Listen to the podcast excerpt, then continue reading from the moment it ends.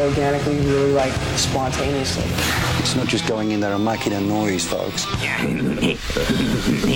The Classic Rock Files with Kelly Parker and Mike Young. Hi, Mike.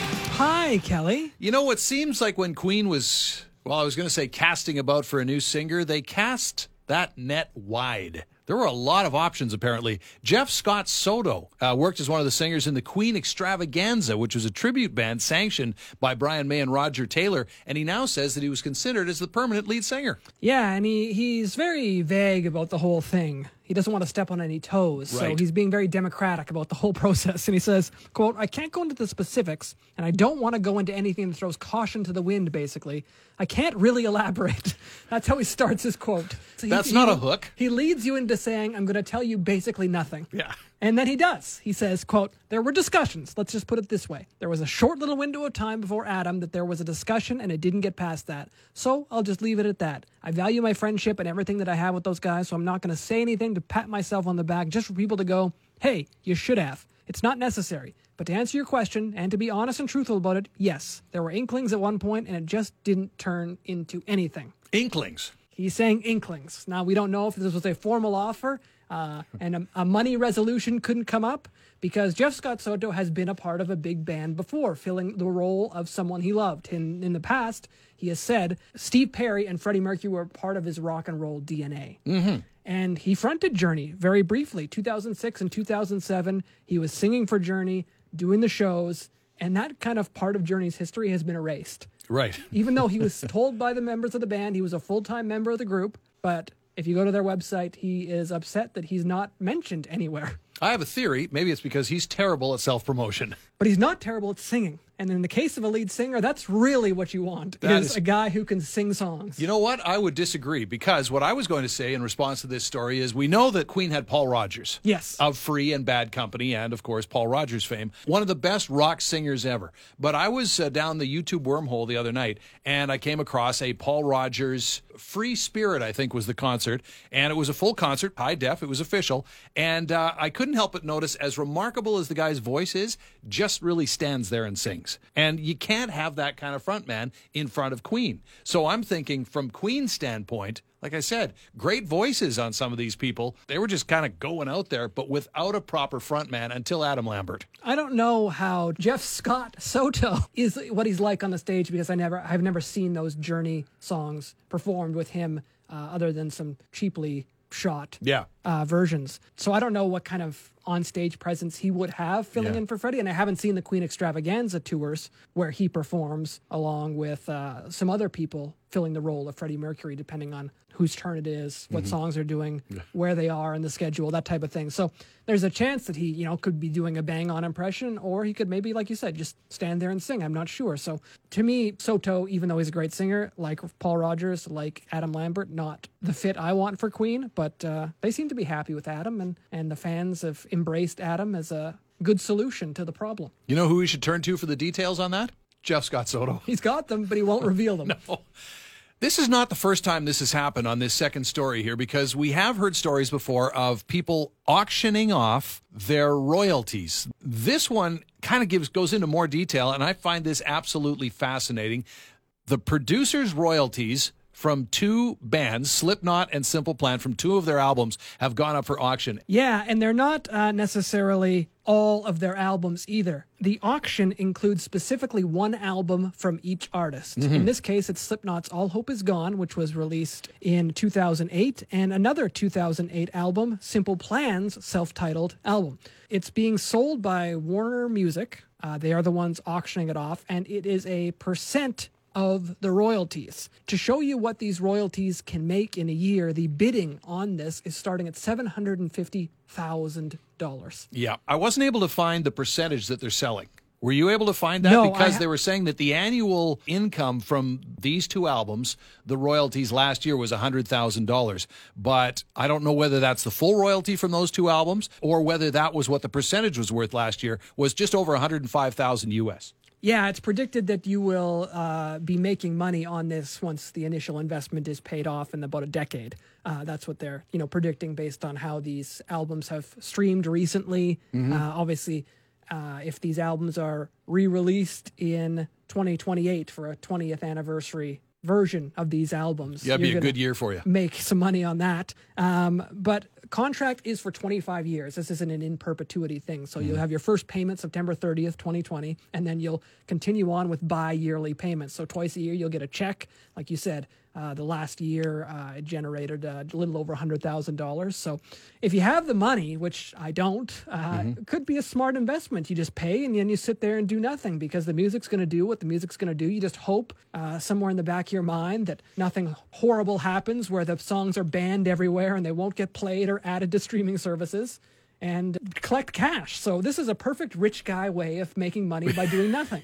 Making more money. as, as we know, the rich get rich. Yeah, because the auction blurb says the winning bidder will collect royalties generated from any sales, streaming, sync fees for either album, I don't know what that is, as well as the individual singles contained on both. Sales and streaming, in particular, pay a greater share of revenue to sound recording royalties over composition royalties. So this is an opportunity not to be missed. All of which is to say that to become an entertainment lawyer could be a lucrative thing because I don't understand a lot of that language. Sync fees are if a song is placed in a movie or television show or commercial. Okay. I believe. So I sat through a very interesting presentation about how that thing is priced out in terms of your song appearing on a television show or in a commercial or mm-hmm. in a movie and the different levels that are set for the song's appearance. It not only has to do with the song's length, but whether or not it's in the background and conversation is going on over top of it. If a character is singing the song as it appears, if the band is on stage playing the song in the background, if a camera shot for a certain amount of time is used on the band playing the song, it's all different levels of how much they're paid for their song being used. It's fascinating stuff. Those contracts must be like phone books. Oh, I- and they're- the bands aren't reading them either. No. That's, like you said, the entertainment lawyer. Very key. Okay, a couple quick hits here. Uh, music wise, the Doobies performed a home based version of their hit from 1974, Black Water, and uh, sounded damn good. And we've seen them recently here live, what, probably five years ago now, six years ago. But their harmonies are just bang on. They sound so good. Yeah, I saw them last summer uh, opening for Steely Dan in Minneapolis, and just as good as the, f- the first time I saw them, probably 15 years before that. So, still a must see act, and it sucks that they don't get a go on the 50th anniversary tour they had planned this year with Michael McDonald in tow. This is the best that we get for now, and it's great.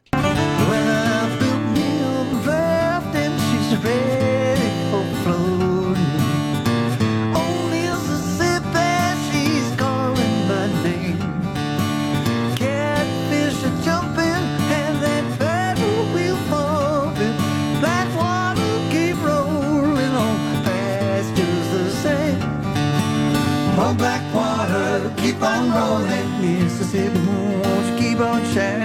Oh, black water, keep on rolling. Mississippi, won't you keep on shining on me? Black water, keep on rolling. Mississippi, won't you keep on on? Black water, keep on rolling. Mississippi, won't you keep on shining on me? Well, if I'm not going to share this embarrassing story right here and right now in this context, I probably never will publicly. We get a chance to meet a lot of these artists. Now, there was a show back in the late 70s called What's Happening? Just a terrible sitcom. And I guess the Doobies, they did one of these uh, appearances on the show as a guest appearance. They were playing the high school of these kids. And at one point, the kids go in. I guess they're part of the committee to put on the show. And in the show, uh, they go in to meet the Doobies. And Rerun wa- walks up to Pat Simmons and says, Which Doobie you be? There you go. That's a good pun. Right? Okay, so I get a chance to meet the Doobies when they No, were playing here at Club Regent. No, you didn't. And I thought, you know what? This is an obscure sitcom, one of the only TV appearances I've ever seen the Doobies do in this way. Perhaps they will appreciate that reference. So I thought it's going to go one of either two ways. It's going to be the worst, or they will appreciate the reference. I thought, you know what? I'm never going to get another chance. I'm going in. Comes to my chance to meet the band and take the picture. I walk up to them and I go, which which doobie you be? Oh, no. Yeah. Well, that's that's the correct response. It was uh, it fell flat. And uh, one of the other guys in the band said, uh, "Yeah, haven't heard that one before." You played the game and you lost. I did lose. I rolled the dice. Now, in my defense, I knew going in that it was going to go horribly wrong or it was going to be appreciated. It wasn't like I went in blind thinking, "Oh, this will be the greatest thing." You'd run a risk of that. Of have they heard this before? You get something in your head that's like, "Hey, this will be fun if I do this." Yeah. Have they heard it before? I was watching that uh, posted on our website, the, that Goonies reunion that happened last week. Sure, yeah. And uh, the girl who played Andy in the movie, she was on the reunion, and uh, one of the people asked her, they were taking turns asking each other questions. Yeah. And one of the people asked her, How often does someone come up to you and yell in your face, Andy, you goonie? Right. And she said, That has never happened in my entire life. And everyone was blown away. that Wow, okay. no one had ever done that to her. Now it's, now it's going to happen. Now it's a thing. But yeah, if you would have done that to her, she would have been like, Oh my Sure. God, that's hilarious. I love you. again, that would have been the win. And I would have never walked up to Robin Williams when he was alive and he was here making movies a couple of times and gone, Robin, nice to meet you, Nanu Nanu. I never in a million years would have said that, but I thought maybe obscure enough, maybe it doesn't come up very often. I was self aware enough to know that it could go horribly wrong, and I was rewarded with the horribly wrong. It's, it's no different than you taking that long walk across the dance floor when you're a kid and asking that girl to take your arm and head out there with you. Yeah. You know, rejection is just sometimes going to be part of the equation. Yep. Yep, I had to do it. Had to do it. You would have too. Don't even lie to me. Okay, finally here, Scorpions have unveiled their new song, Sign of Hope. Uh, they said that we're working on lots of hard and heavy rockers on our new album these days. I find it interesting that in the story, hard and heavy rockers, all capitalized. Maybe that's what the album's going to be called. They've got that patented, actually. That's their phrase. Maybe, yeah. But we want to give you a little sign of hope, they said, that came straight from the heart in troubled times. Stay healthy and safe, and we love you, Scorpions. Give me hope, just a little bit of hope, a little comfort for my soul. And it's gonna be alright. Give me hope, just a little bit of hope. I know you're gonna take me home. And love will shine a light. In troubled times, we need a friend. We keep on waiting for better times.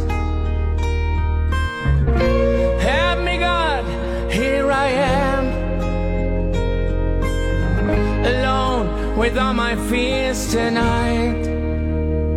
Give me hope, just a little bit of hope. I'm going to declare right now anytime I hear a noticeable accent in a song that's sung in English, I'm charmed as hell. I think Klaus Meine has the perfect amount of accent in his voice when he sings. Some artists lose it altogether, and then they mm-hmm. talk, and you're like, wow, I had no idea you were from Tibet or wherever they may be from. Klaus Meine. oh, Hold on. It, it is. Tibet? Well, it's a country, isn't it? Unless you're one of those people. Wow. Okay, carry So on. It's yeah, I just love the accent. I'm with you, and that's just it's a simple song. It's like under three minutes long, but I don't know. That just vibes me the right way. It's Yep. just soft and soothing, and I want Klaus Meine to read me a bedtime story. Now, it's not a hard and heavy rocker. Well, that's why they set it up, saying Yeah. we've got some hard and heavy for you, but soft, the softer side. And they've had some success over the years with the softer side. Of course, we talked about Wind of Change yesterday. 2 Scorpion stories in one week here Mm-hmm. Yeah. on the Classic Rock File. Send Me an Angel, another great slow Scorpion song. So Mm-hmm.